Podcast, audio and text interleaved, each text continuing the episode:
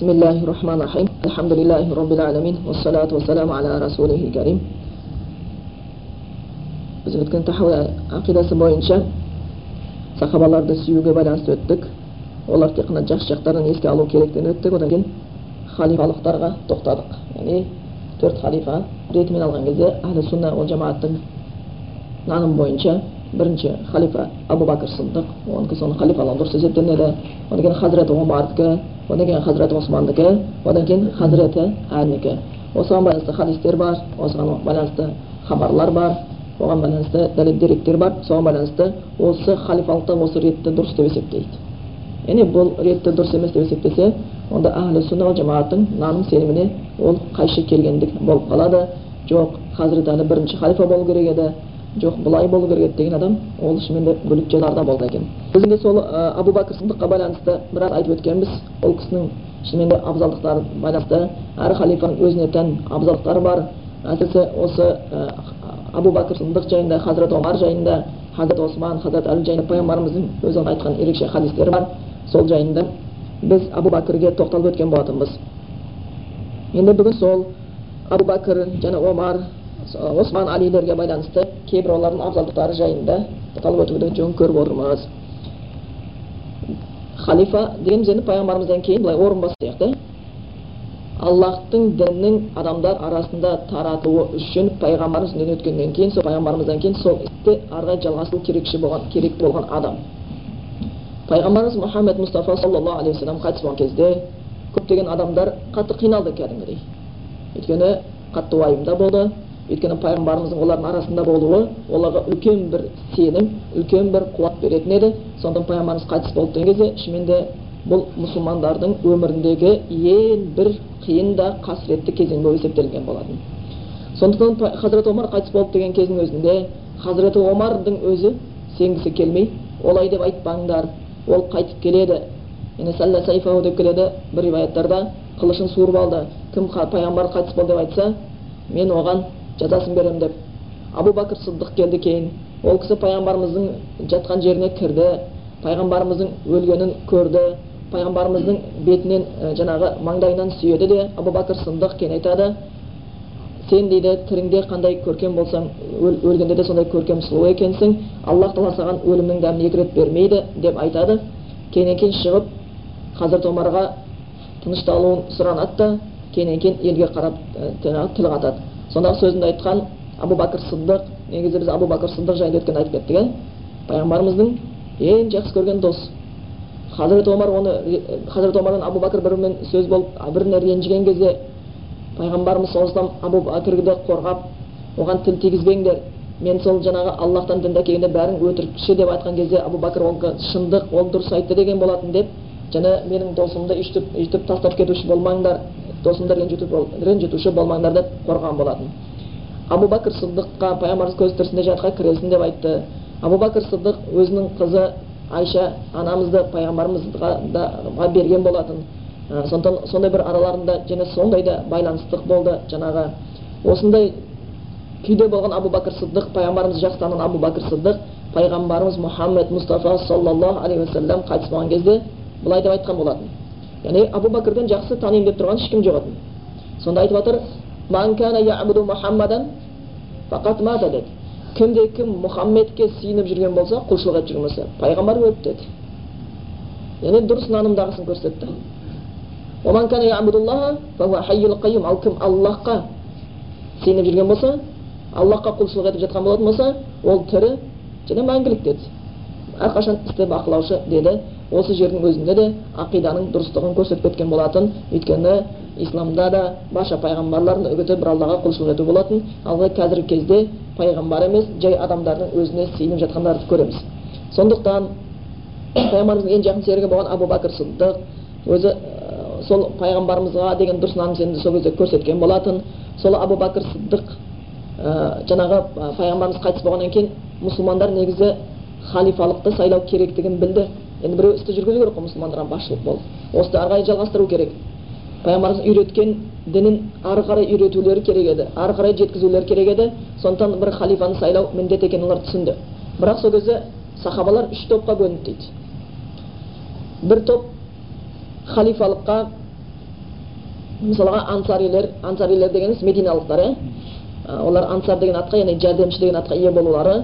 Пайғамбарымыз саллаллаху алейhi сахабалары енді олар мұхажирлер көшіп келушілер деп аталады кейін мединаға келді оларға жәрдемге асыққан болатын сондықтан аллах олар жайында құран аятында көптеген мақтаулар айтқан мединалықтар ансар деген атымен танылған болатын сол ансарилер халифалықты өздерінен халифаға өздерінен бір адамның шығуын дұрыс көрген болатын сөйтіп ансарилер осындай бір пікірде болды одан кейін бану хашим деген ру болатын болса олар айтты халифалыққа хазіреті әлі дұрыс деп есептеді. Өйткені ол туысқандық байланысы бар пайғамбарымыз саллаллаху алейhi деп есептеді. Бірақ көпшілігі сол жиналған көпшіліктері халифалықты абу бәкір сыдыққа деп дұрыс деп есептеген. Өйткені олар пайғамбарымыздың абу бәкір сыдықпен болған байланысын жақсы білетін. Одан кейін пайғамбарымыз өзінің сол дүниеден қайтуына себепкер болған ауруында имамдыққа шыға алмаған кезінде имамдыққа абу бәкір шықсын деп бұйырған еді. Адамдарға абу бәкір имам болсын деп бұйырған еді. Осының өзі бір нақты дәлел пайғамбарымыздан кейін абу бәкірдің халифалыққа лайықты екендігі.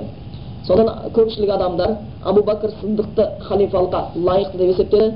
Соны хазірет омар бірінші болып қолдап барып бірінші болып оның қолын алған болатын. Яғни оның халифалығын мойындағандық ретінде. Сондықтан хазіреті абу бәкір сыдық бірінші халифа болды. Біз ол кісінің кеше фазилеттері жайында өткен дәрісімізде ол кісініңге байланысты ерекшеліктер жайында айтып өткенбіз. Енді бүгінгі дәрісімізде хазіреті омар жайында кішігірім айтып өтпекшіміз. Жалпы хазіреті омар пайғамбарымыз саллаллаху алейхи вассаламның дұғасыменен исламға келген кісілердің бірі. Исламға келгенше мұсылмандарға қатты дұшпан болған. Өзі сондай ірі кісетін ұзын кісі болатын сондай бір өте құрайыштардың арасы сол меккеде тұрған мүшриктердің арасында беделге ие болған кісі болатын. Сол кісі кейін ислам дініне кірген пайғамбардың бір хадис бар. Пайғамбарымыз дұға ететін еді аллама ислама би омар деп. Е аллах тағала исламды омармен бекемде омармен күшейте көр деп дұға қылатын. Сол дұғасының салдарынан себебінен аллах тағала хазіретті омардың ислам дініне жүрегінің бұрылуына себепкер болды деп келеді риуаяттарда. Сол хазірет омар ислам дінін қабылдаған. Одан кейін ол кісі ислам дінінің өркендеуі үшін дамуы үшін өте көп өзінің үлестерін қосқан. Тіпті ибн масуд өзі айтады абдулла ибн масуд омар дейді. Біз хазірет омар дейді. Ислам дінін қабылдағаннан бері өзімізді күшті сезіндік дейді ислам дінін қабылдағаннан бері өзіміздің күшті сезінетін едік деп келеді. Бұл жаңағы бұхаридің риуаятында бар. Одан кейін жалпы абу бәкір сыдық өзі дүниеден өткен өтер кезінде хазіреті омардың халифа болуын айтып кеткен. Өзі абу бәкір сыдық менен кейін халифалыққа хазіреті омар болатындығын болады деп айтып кеткен болатын. Сондықтан өйткені және де шынымен де абу бәкір сыдықтың халифалығы тұсында хазіреті омар абу бәкірге өте көп кеңесші болған сол кісі еді. Өте көп кеңесші болған. Хазіреті омар болатын және ол кісінің ойлары өте дәл келіп отыратын. Бұл кісі пайғамбарымыз саллаллаху кезінің өзінде де бірнеше ойлары құран аяттарымен сәйкес келді. Араққа байланысты хиджабқа байланысты бірнеше ойлары құран аяттарыменен сәйкес келген болатын. Сондықтан ә, біз ә, осы сабағымызда осы кісілерге байланысты осы бұхариде келген сахабалардың абзалдықтары сахабалардың фазилеттері туралы бір ә, бөлім бар сол бөлімде осы кісілерге байланысты хадистерді оқып өтуді жөн көреміз.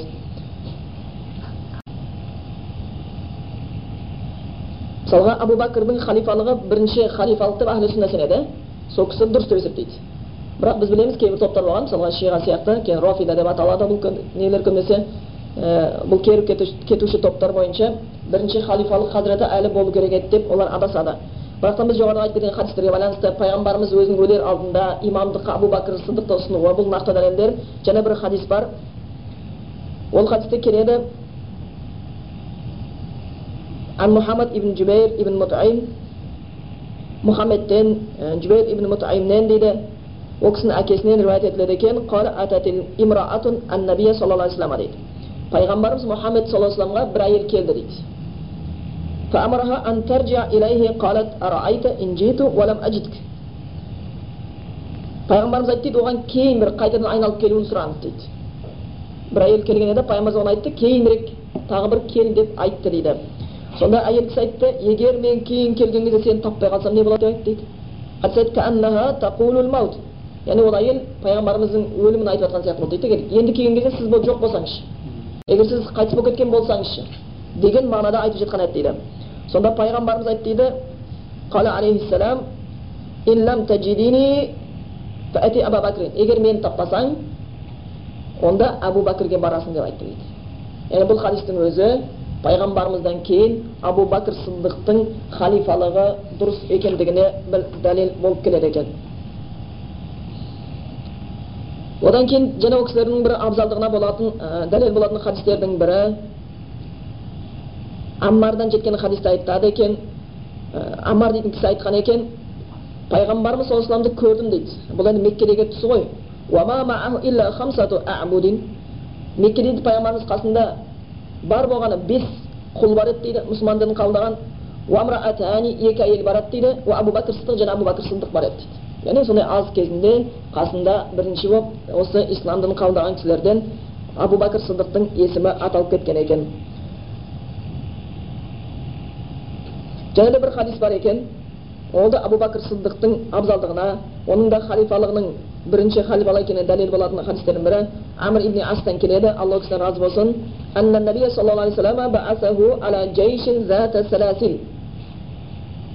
бір сондай шынжырлы болған әскерге осы амр ибн асты пайғамбарымыз бір жолы жөнелтеді дейді ол кісі айтады ол кісі ас айтады пайғамбарға келіп айт, келдім де айттым дейді. Сізге ең сүйікті адам кім деп айттым? дейді. Ең сүйікті адам кім деп айтып едім? Айтты дейді. Қала аишату айша деп айтты дейді. Кісілерден ше ер кісілерден ше кім деп сұрап едім? дейді. Фақала абуха оның әкесі деп жауап берді дейді. Оның әкесі кім? Абу бәкір кейін айттым дейді. Одан кейін кім деп едім? Қала сума омар ибн әл хаттаб деп айтты одан кейін омар ибн хаттаб айтты. дейді сөйтіп ары қарай кісілердің есімдерін атай бастады деген екен дейді. Бұл хадистен біз бірнеше нәрсені көреміз. Бірінші пайғамбарымыз бен оның әйелінің арасында махаббаттың болатындығы тұрғысында. Сондықтан шынымен де бұл әйел кісіге де байланысты ер кісінің өзіне де байланысты арада ол сүйіспеншілікті сақтауға тырысу керек. Егер қай кезде сүйіспеншілік болмай қалса онда адамдар бір бірінің кемшілігін кешіре алмайды бір бірінен айып іздегіш болып қалады егер осы сүйіспеншілік төмендеп кететін болса сондықтан ол сүйіспеншіліктің сақталуы үшін ер кісі де әйел кісі де өз тарапынан қатты әрекетте болу керек көбінесе ол сүйіспеншілік дінде мықты тұруменен ұзаққа сақталады одан кейін бұл жердегі көріп отқанымыз ер кісілерден кім деп сұраған кезінде абу бәкір сыдық деген яғни бұл да пайғамбарымыздың өте жақсы көретін кісісі одан кейін кім жақсы көресіз дегенде хазіреті омарды деген осының өзі олардың абзалдығының ретіне және халифалықтарының реттерінің дұрыстығына дәлел болатын хадистерден болып келеді екен.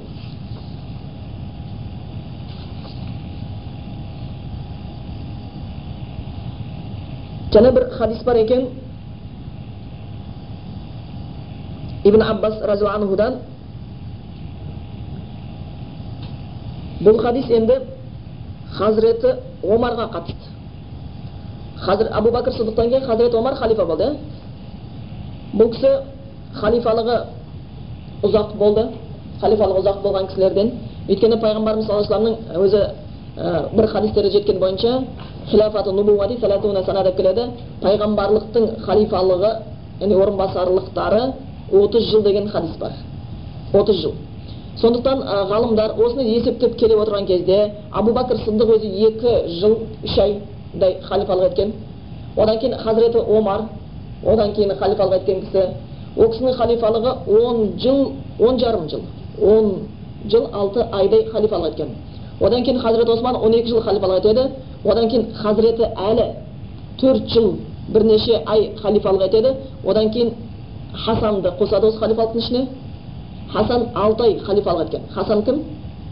Хазіреті әлінің баласы иә пайғамбарымыздың немересі. Осының бәрін есептегенде орта есеппен отыз жылға татиды екен. Одан кейін пайғамбарымыз айтады халифалық отыз жыл дейді одан кейін патшалықтар басталады дейді. Ал бірінші патшалық дейді әділ бірінші әділ патшалық мұсылмандағы ол мауияның патшалығы деп келеді. Не бойынша. Сондықтан осы хазіреті омар халифа болады.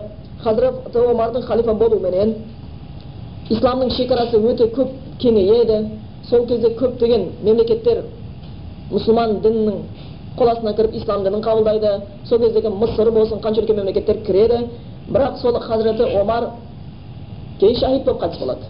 Жоғарыда бір хадисте өткенбіз иә естеріңізде бар шығар. Пайғамбарымыз саллаллаху алейхи қасында абу бәкір сыдық болады хазіреті омар болады кейін хазіреті осман болады. Бәрі ухуд тауына шыққан кезде ухуд тауы дірілдейді.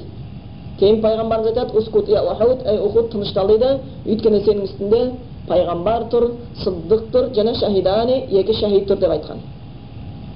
Сол екі шахид пайғамбарымыздың бұл біз мұғжиза деген едік пайғамбар абу бәкір сыдық өмірден өткеннен кейін хазірет омар халифа болады ол кісі шахид болып дүниеден өтеді шахид болған күйінде дүниеден өтеді ол кісінің осы өлтірілуіне байланысты хадис бұл жерде келеді оны тоқталып өтеміз бірақ сол хадиске байланысты мына хадистің сол хадистің мағынасын қамтып өтеді екен ода айтады ибн аббас алла разы болсын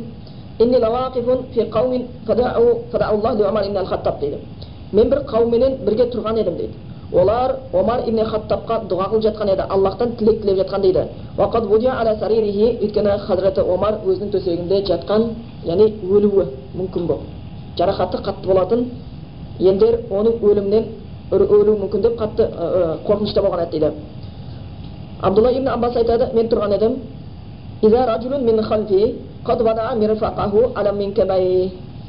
мен тұрған едім дейді арт жағынан бір кісі келді дейді өзінің жаңағы осы қолының екі тұсын менің арқама қойып тұрды дейді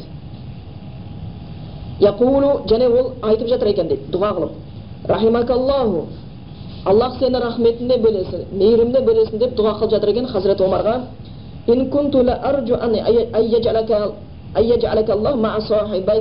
мен аллахтан үміт ететін едім сені хазірет омарға айтып жатыр аллах тағала өзінің екі досымен бірге қылады деп солармен бірге топтайды үміт қылатын едім деп аллахтың екі досы деп кімді айтып жатыр пайғамбарымыз саллаллаху алейhi мен абу бәкірді айтып жатыр да яғни айтып жатыр аллах сені рахметіне бөлесін ей омар мен аллахтан үміт етіп тілейтін едім үміт етіп қалайтын едім сені аллах тағала өзінің досыменен екі досымен бірге қылатындығына деп айтып жатыр екен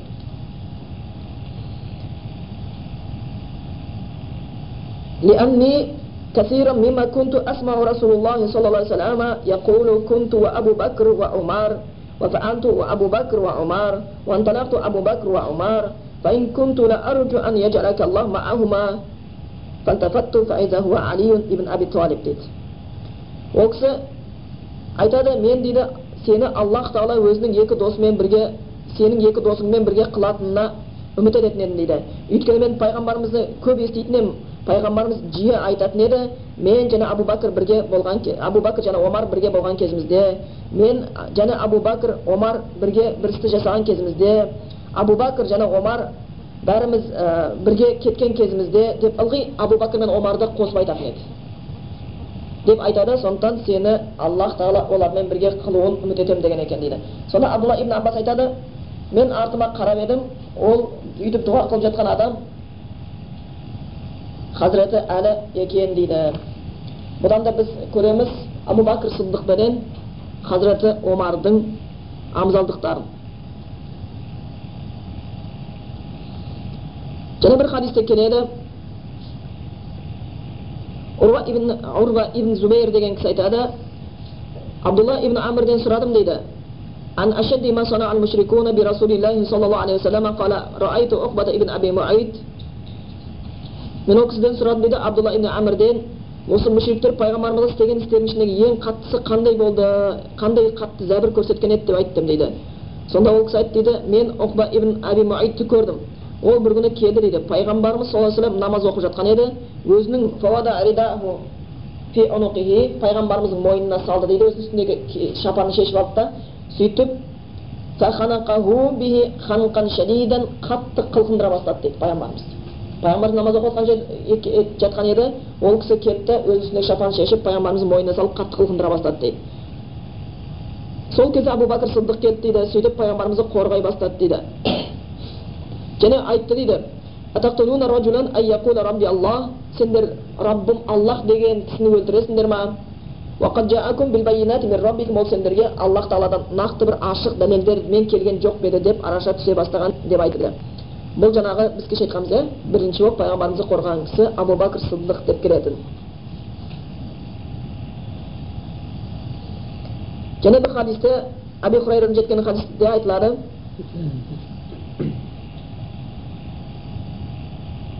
قال بين نحن عند رسول الله صلى الله عليه وسلم إذا قال بين أنا نائم رأيتني في الجنة әби хурайра айтады пайғамбарымыз саллаллаху бірге болған кезімізде ол кісі айтты дейді түс көрдім дейді түсте өзімді мен жәннатта көрдім дейді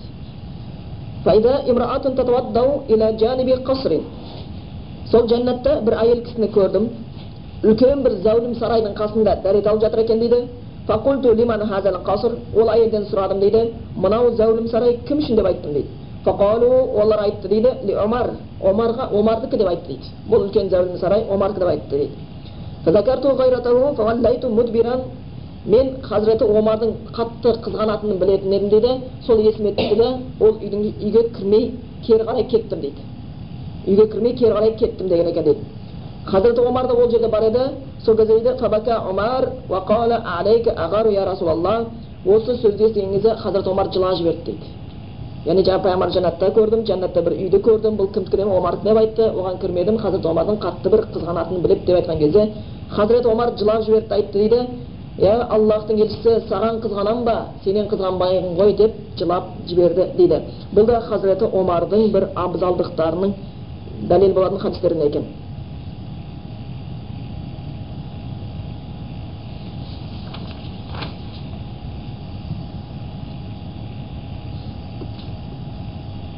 Және бір хадис бар.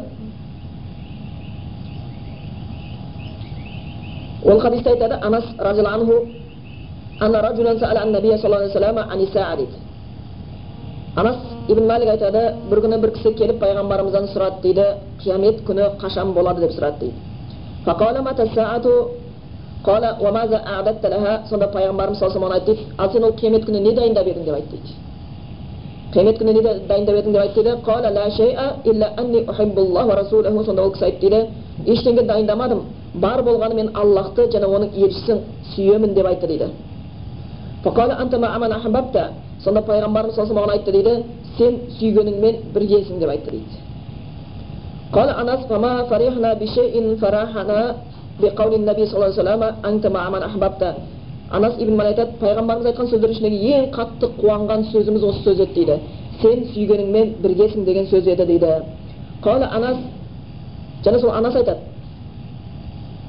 Анас айтады,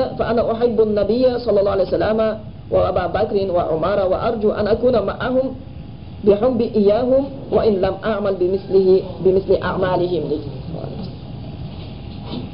анас айтып жатыр бізге дейді ең қатты қуаныш берген сөз осы пайғамбарымыздың сен сүйгеніңмен біргесің деген айтқан сөз еді дейді өйткені мен дейді аллахтың елшісін қатты сүйемін дейді. Және абу бәкірді сүйемін және омарды сүйемін және олармен бір сол махаббатымның себебінен олармен бірге болуды қалаймын деп айттым дейді. Олар сияқты амал істемесем де дейді. Субханалла бұл хадистен мына қанша мәселелерді байқауға болады иә? Пайғамбарымыз саллаллаху бір кісі келіп айтып қиямет күні қашан? деп сұрап жатыр. Пайғамбарымыз оған не дайындадың? дейді. Сондықтан біз қиямет күнін сұраумен емес оған дайындық істеуіміз керек. Оның бізге уақытын пайғамбарлар да білген жоқ қашан болатынын тек белгілерін айтып кетті. Біз де білмейміз бірақ ол өте жақын болады деп пайғамбарымыз кезінде айтылған болатын болса біздер үшін өте жақын өйткені қияметтің көптеген белгісі болып кетті. Пайғамбарымыз қиямет күні қашан болады деп сұраған кісіге не деп айтты? Сен оған не дайындадың деп айтты. Яғни қиямет күніне әрқашан адам баласы дайындық істеу керектігі одан кейін ол кісінің мен ол күнге ештеңе дайындаған жоқпын бірақ аллахтың елшісі аллахты және оның елшісін сүйемін деп айтты. Сол кезде пайғамбарымыз оған сен сүйгеніңмен біргесің деп жауап берді.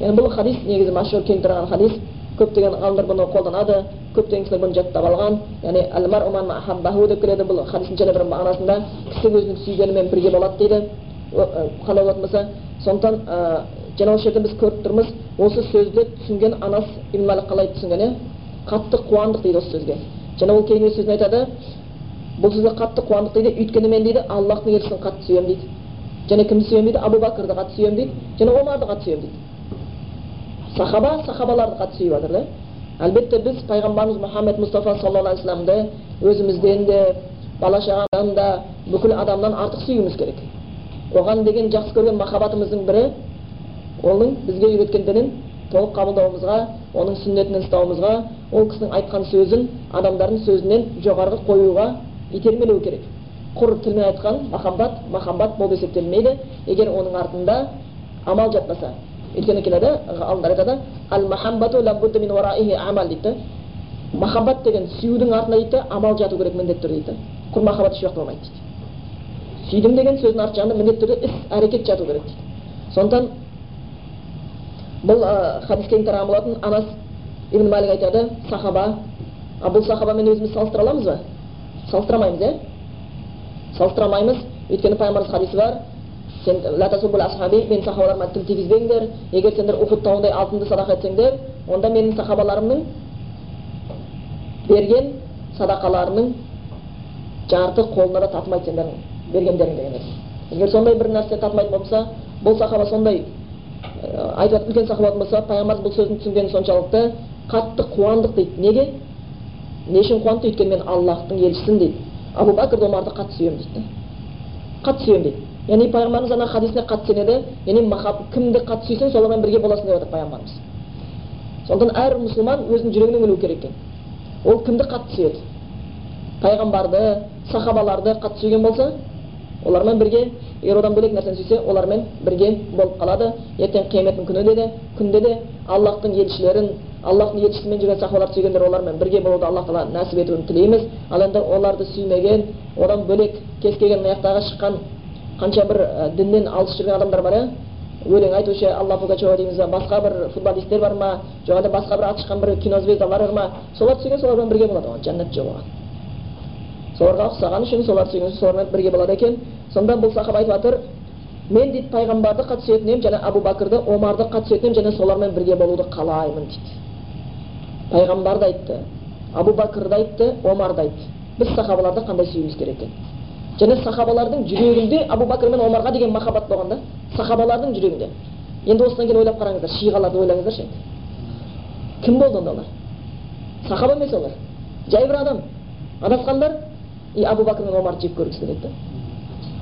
Сахабалар солармен бірге жәннатта болуды армандап жатқан кезде сахабалар арман бұяқты бір пенделер оларға тіл тигізіп сөйлейді да. Сондықтан ол айтып жатыр соларға деген махаббатымның себебінен олармен бірге болғым келеді дейді және хадисті не деп бітіріп жатыр олар сияқты амал істемесем де дейді біз өзіміздің амалымызды анас ибн маликпен салыстыра алмаймыз ал анас ибн малик абу бәкір мен хазірет омардың амалдарын салыстыра алмай жатыр да олар сияқты амал істей алмай қойсам да оларға деген махаббатымның себебінен аллах тағала мені солармен бірге жәннатта болып қылса екен деп үміт етемін деген да үміт етемін деп армандай деп жаңағы хадисте аяқтап кеткен екен алла тағала өзінің елшісіне деген және оның сахабаларына деген жүрегімізде махаббатымызды арттырсын соған лайықты амалдар баршамызға нәсіп еткен болсын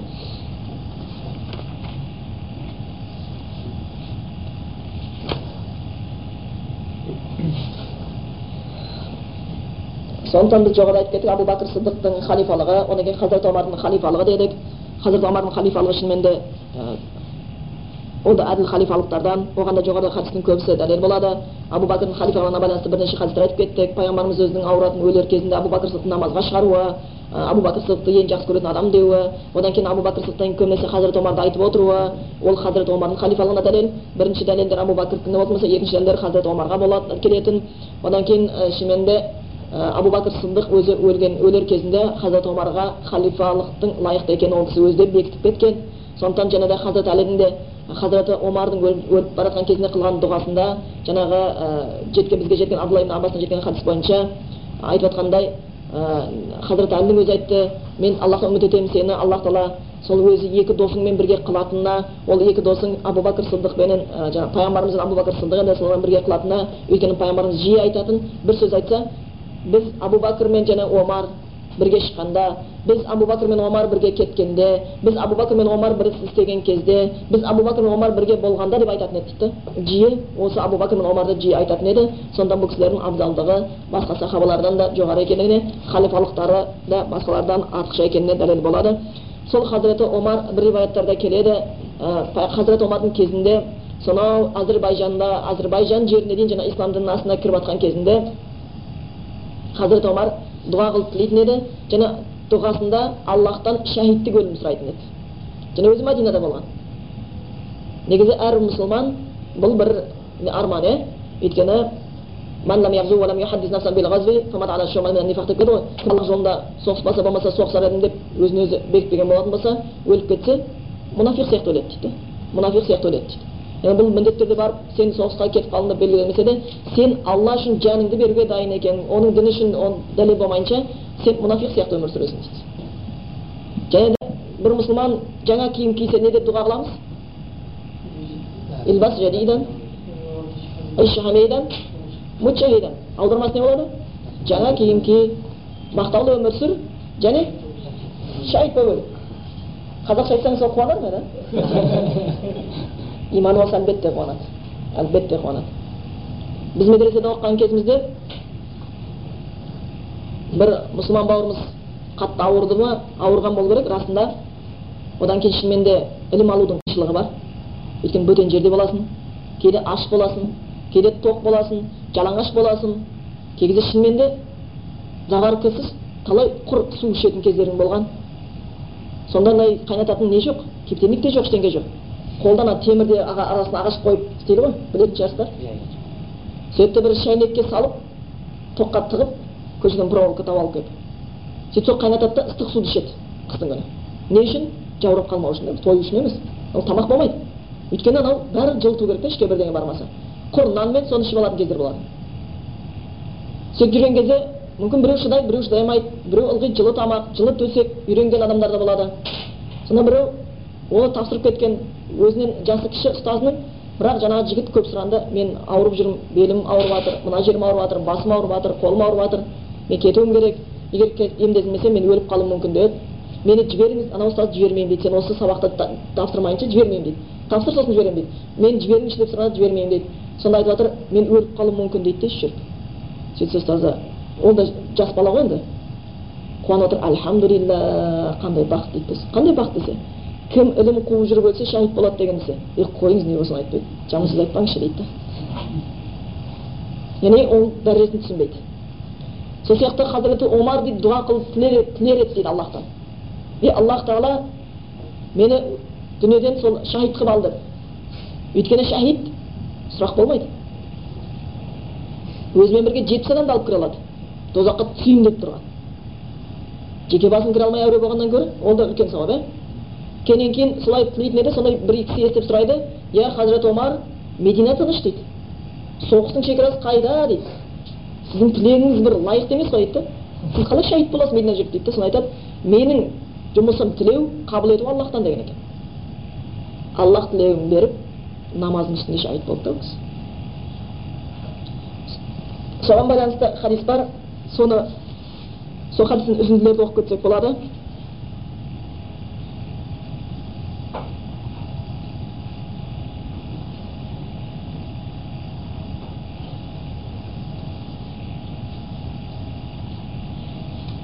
бұл хадис.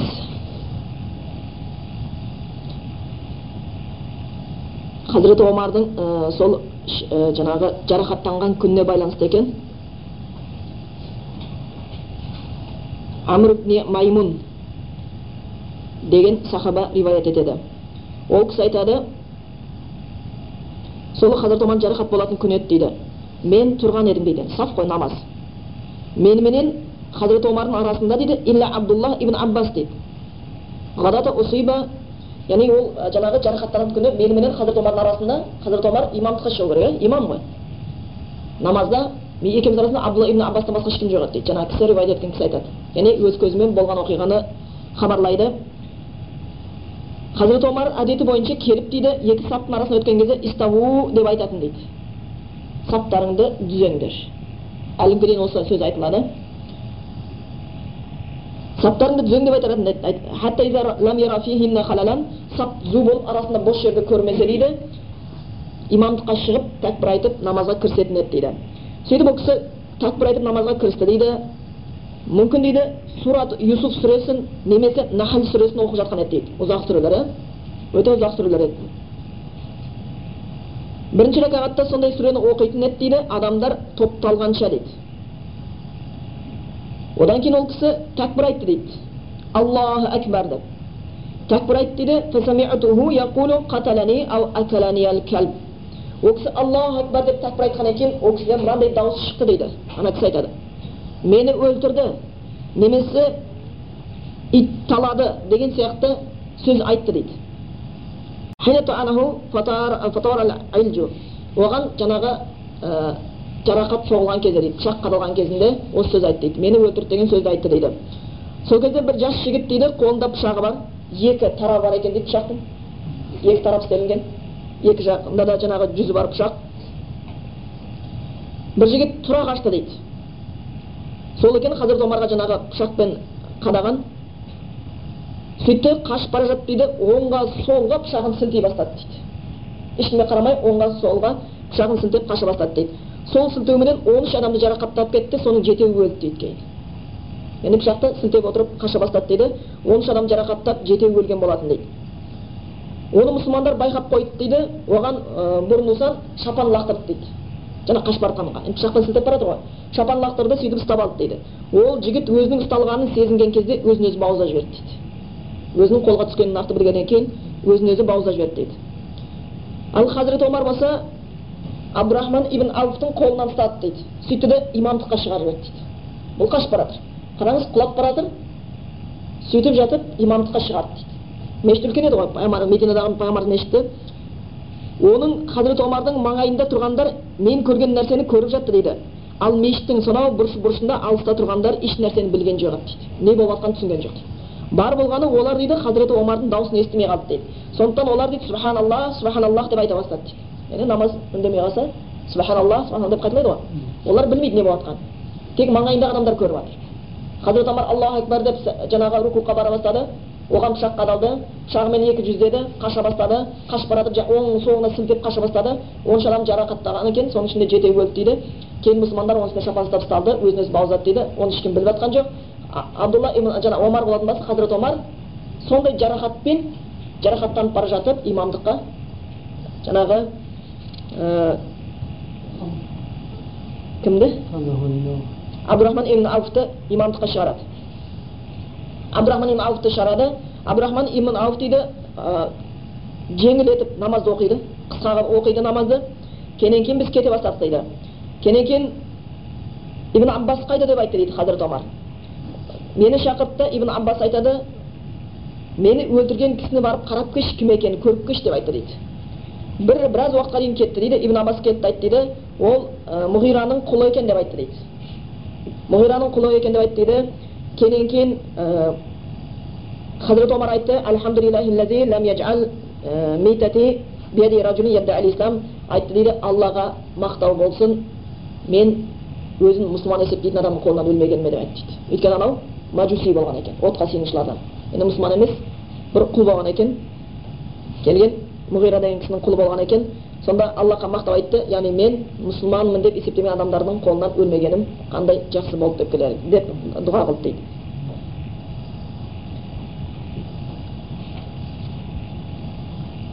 Кейін хазіреті омарды көтеріп дейді үйіне алып барды дейді. Онымен бірге болған адамдар бұдан бұрын үлкен бір қасиет шекпегендей бәрі аң таң бола бастады дейді. Біреулері іштен кетпес жазылады деп айтады біреулері қорқамын өліп кете ма деп қорқамыз деп уайымда тұрды дейді. Кейін хазіреті омарға бір сусын әкелді дейді. Ол сусынды ішіп еді ішінен төгіліп жатқанын көрдік дейді. Жарақат қатты болған да. Сүт әкелді дейді сүт ішіп еді ол да ішінен төгіліп жатты дейді. Біз білдік ол кісінің өлетіндігін дейді. Яғни ол кезде бұл жарақат өте ауыр жарақат болып есептелінетін еді.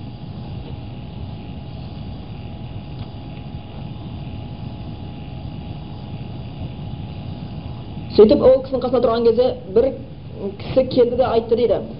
Жастау келген бір кісі келіп айтты дейді абшир я амир муминин ей мүміндердің әмірі сүйіншіле қуан өйткені аллахтың сен қуан аллахтың сүйіншілеуіменен өйткені сен пайғамбар саллаллаху алейhi бірге сахаба болдың ислам дініне алғашқы кіргендерден болдың кейіннен кейін сен әмір болдың мұсылмандарға әділ болдың міне енді сен шахид болып кетіп бара қуан деп айтты дейді. Сонда хазірет омар айтты дейді деп айтты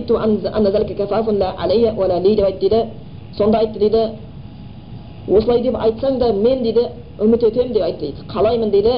Осы менің аллах үшін істеген істерімнің бәрі мені әйтеуір азаптан құтқарса болды деп қалап тұрмын дейді. Әйтеуір бір тозаққа кетіп қалмай сауабым жетпей азаптан құтқарса екен деп үміт қылып жатырмын деп айтты дейді. Сонда хазірет омар соншалықты алла жолында істеген істері ескерген кезде де мені құтқарса екен деп айтамын деді. Және бір риwаятта келеді егер жер бетінде менде бір алтыным болса соны аллах жолына мені азаптан құтқару үшін сарп етсем сосын барып аллахқа жолықсам деп армандаймын деген бір сөзінде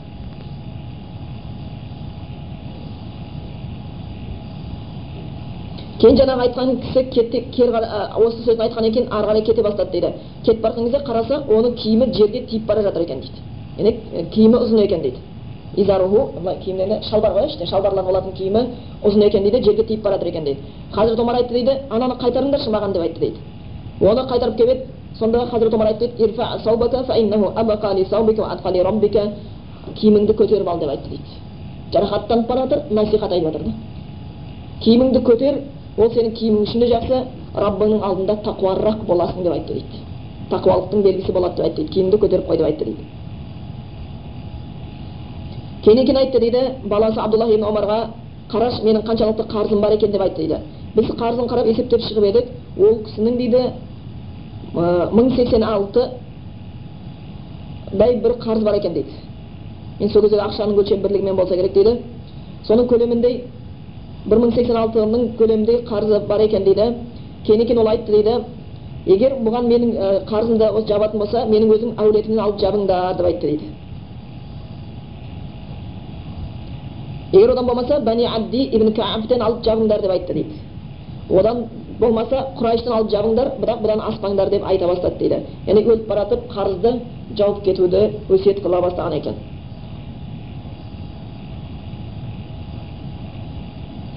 кейін айтты дейді айшаға барыңдаршы мүминдердің анасы болған айшаға барыңдар да айтыңдар менен оған сәлем жолдаңдар хазірет омар саған сәлем жолдап жатыр деп айтыңдар бірақтан мүминдердің әмірі деп айтпаңдар деп айтты дейді саған хазіреті омар сәлем жолдап жатыр бірақ мүминдердің әмірі деп айтпаңдар өйткені мен бүгіннен бастап мүминдерге әмір болудан қалдым деген екен дейді. Яғни өзінің қат жарақаттанғанын сезініп жатыр ғой. Және одан айтыңдар хазірет омар сұрап жатыр. Ол өзінің екі досыменен бірге көмілгенін қалайды деп сұрап жатыр деп айтты дейді. Өйткені пайғамбар саллаллаху үйінде көмілді ғой. Барып айтыңдар сәлем жолдаңдар омардан. Яғни хазіреті омар өзінің де сол пайғамбар саллаллаху алейхи абу бәкір көмілген жерге көмілуін сұранады. Өтінеді деп барып айтыңдар деп айтты дейді. Ол кісіге барсақ ол кісі отырып жылап жатыр екен дейді. Кейін айтты дейді хазірет омар сізге сәлем жолдап жатыр және өзінің дейді сол екі досымен бірге көмілуін сұранады деп айттық дейді сонда айтты дейді оны өзіме қалаған едім айтты. Мен өзімді соған көмгенін қалайтын едім бірақ енді ол өзіме болмады деп айтты дейді. Кейін абдулла ибн омар келіп айтты дейді хазірет омар айтты дейді сенде қандай хабар бар? деп еді жақсы хабар рұқсат етілді деп айтты дейді кейін кейін хазіреті омар айтты дейді егер мен өліп кетсем мені алып барыңдар жаңағы айша анамыздың үйіне сөйтіп рұқсат сұраңдар егер рұқсат берсе мені қойыңдар егер рұқсат бермесе мені алыңдар да мұсылмандардың көмілген қабіріне апарып көміңдер деп айтты дейді одан кейін хазірет омардың қызы хапса келді дейді онымен бірге бірнеше әйелдер бар еді олар келіп біраз жылады дейді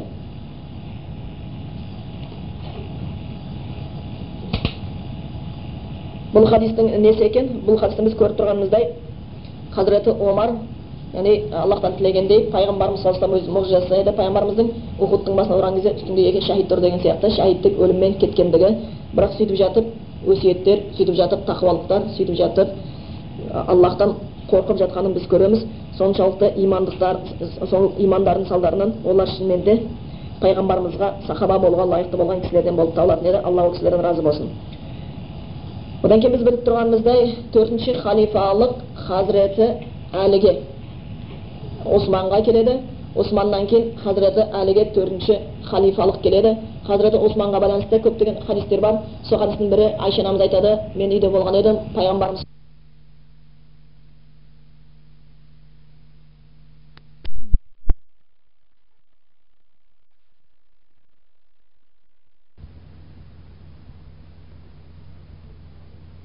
халифалық хазіреті әліге османға келеді османнан кейін хазіреті әліге төртінші халифалық келеді хазіреті османға байланысты көптеген хадистер бар сол хадистің бірі айша анамыз айтады мен үйде болған едім пайғамбарымыз саллаллаху алейhi дейді аяғы ашық отырған еді дейді аяғы саны көрініп отырған еді кейін абу бәкір сыдық келіп сәлем берді пайғамбарымыз сәлем қайтарды қасына келіп отырды кейін хазіреті омар келді сәлем берді сәлемін қайтарды қасына келіп отырды хазіреті осман келген кезде пайғамбарымыз аяғын жапты дейді аяғын жапты дейді кейін айша анамыз сұраған кезде неге сіз олай істедіңіз дегенде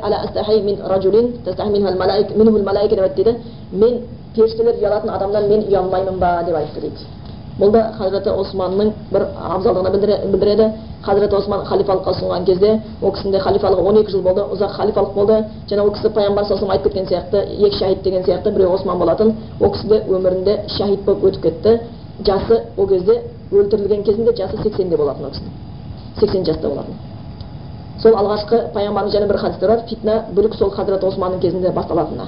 Яғни бүліктің сол кезде басталатынына байланысты хадистер болып келетін. Сондықтан бұл кісі үшінші халифа болды. Бұл кісінің халифа болған кезде хазіреті әлі келіп ол кісіге жаңағы қол тапсырып халифалық мойындаған. Одан кейін халифалық хазіреті осман қайтыс болғаннан кейін хазіреті әліге болды. Осы кезде біраз бүліктер шыққан. Ол бүліктер жайында негізі көптеген осы мұсылман исламдағы ғалымдар ол жайында арнайы іздегендер болмаса жалпы халыққа айтылмайды. Ол нәрселер кассеталға жазылып таратылмайды. Ол нәрселер кітаппенен неғылып таратылмайды деген өйткені ол нәрселер. Иманы әлсіздердің иманын одан сайын әлсіреуіне әкеліп себепкер болады деген. Өйткені олар ол жағдай толық түсіне алмайды деген. Және сол бүліктерде сол фитналарда сахабалардан негізі адамдар қатыспаған. Кейбір аяттар бойынша бар болғаны он шақты ғана сахаба қайтысқан деп кетеді қатысқан деп кетеді. Сахабалардың бәрі ол бүлік болған кезде алыста болған. Сонда жаңағы исламды түсінбеген жаңадан кірушілер көбінесе сол бүліктің арасында жүрген. Бірақ сол бүліктің көптеген қиыншылығын хазіреті әліге көтеруіне тура керек болды. Және сол нәрселерге шыдап бағуына тура керек болды. Және ол өз халифалығын толық адал атқарды. Кейін баласы хасан болды. Хасан ол алты ай болды да кейін мұсылмандардың арасын жарастыру үшін екі топ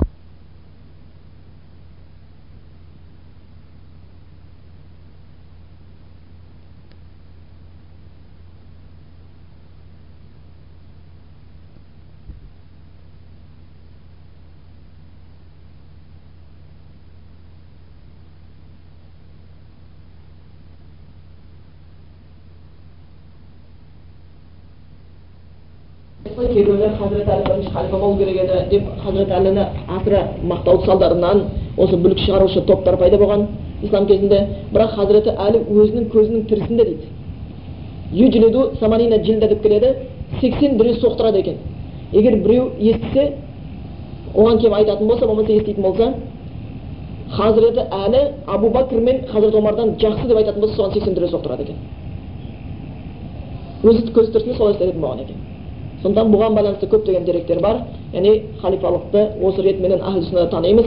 Яғни бірінші абу бәкір сыдық одан кейін омар одан кейін осман одан кейін барып хазіреті әліге халифалық келеді екен. Енді біз хазіреті әліге байланысты айтып кетсек болады. Бұл жоғарыдағы үш сахабаның фазилетінен кейін ан сахл ибн саадтан жеткен хадисте алла кісіден разы болсын. أن رسول الله صلى الله عليه وسلم قال لأعطين الراية غدا رجلا يفتح الله على يديه قال فبات الناس يدوكون ليلتهم أيهم يؤتاها пайғамбарымыз саллаллаху алейхи вассалам бір күні былай деп айтты дейді ертең мен жалауды бір кісіге беремін деп айтты дейді ертең мен бұл жалауды бір кісіге беремін бұл хайбарға байланысты етін аллах тағала сол кісінің қолыменен бізге жеңіс береді жеңіс береді деп айтты сол кісінің қолыменен жеңіс береді деп айтты дейді одан кейін адамдардың бәрі сол түнді кәдімгідей қалаумен өткізді дейді мен болсам екен деп өйткені пайғамбарымыз саллаллаху алейhi хадисте айтатын ол кісі аллахты сүйеді аллах оны сүйеді деп айтқан ертең мен жалауды біреуге беремін ертең сол соғыста сол қол сол кісінің қолымен бізге аллах жеңіске береді ол кісіні аллах сүйеді аллахты ол сүйеді деп бұл үлкен бір сипат болатын осыны көп сахабалар армандаған болатын. Егер сол кісі кім болады екен әркім өзім болсам деген ойда болған. Өйткені шынымен де аллахты сүю аллахтың оны сүю деген үлкен бір дәреже болатын еді дейді.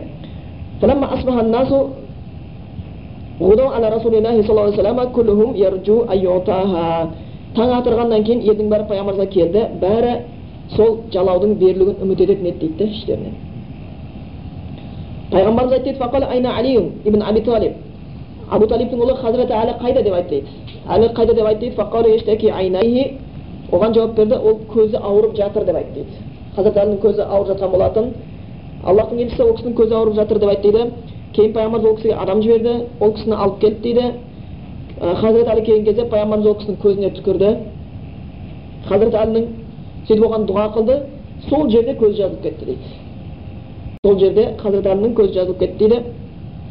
Тіпті көзі ауырмаған сияқты дейді. Сөйтті де сол хазірет әліге пайғамбарымыз жалауды берді дейді.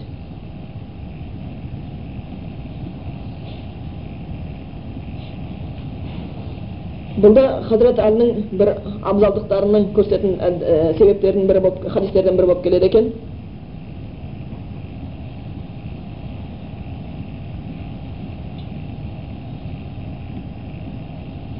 Кейін сол хадистің жалғасында пайғамбар айтқан екен хазірет әліге берген кезде сеніменен бір адамды тура жолға салса аллах тағала депті. Ол сен үшін қызыл түйеден де артық деп айтқан екен. Сондықтан ислам дінінде біз көреміз мұсылманшылықта соғыс біреуді қырып жою емес аллахтың дінін жеткізу болып табылады екен. Сеніменен аллах тағала бір кісіні тура жолға салса ол саған қызыл түйеден де артық деп келген екен. Сондықтан жалпы осы халифалықтарға байланысты біз осыны айтып өтіп кетеміз. Сондықтан осы тәртіппенен ахли сүнна сенеді. Сондықтан бұл тәртіпті бұза бастаса онда ол шынымен де өзінің наным сенімін болмаса сахабалар туралы білімінің төмендігін көрсеткен болып қалады екен.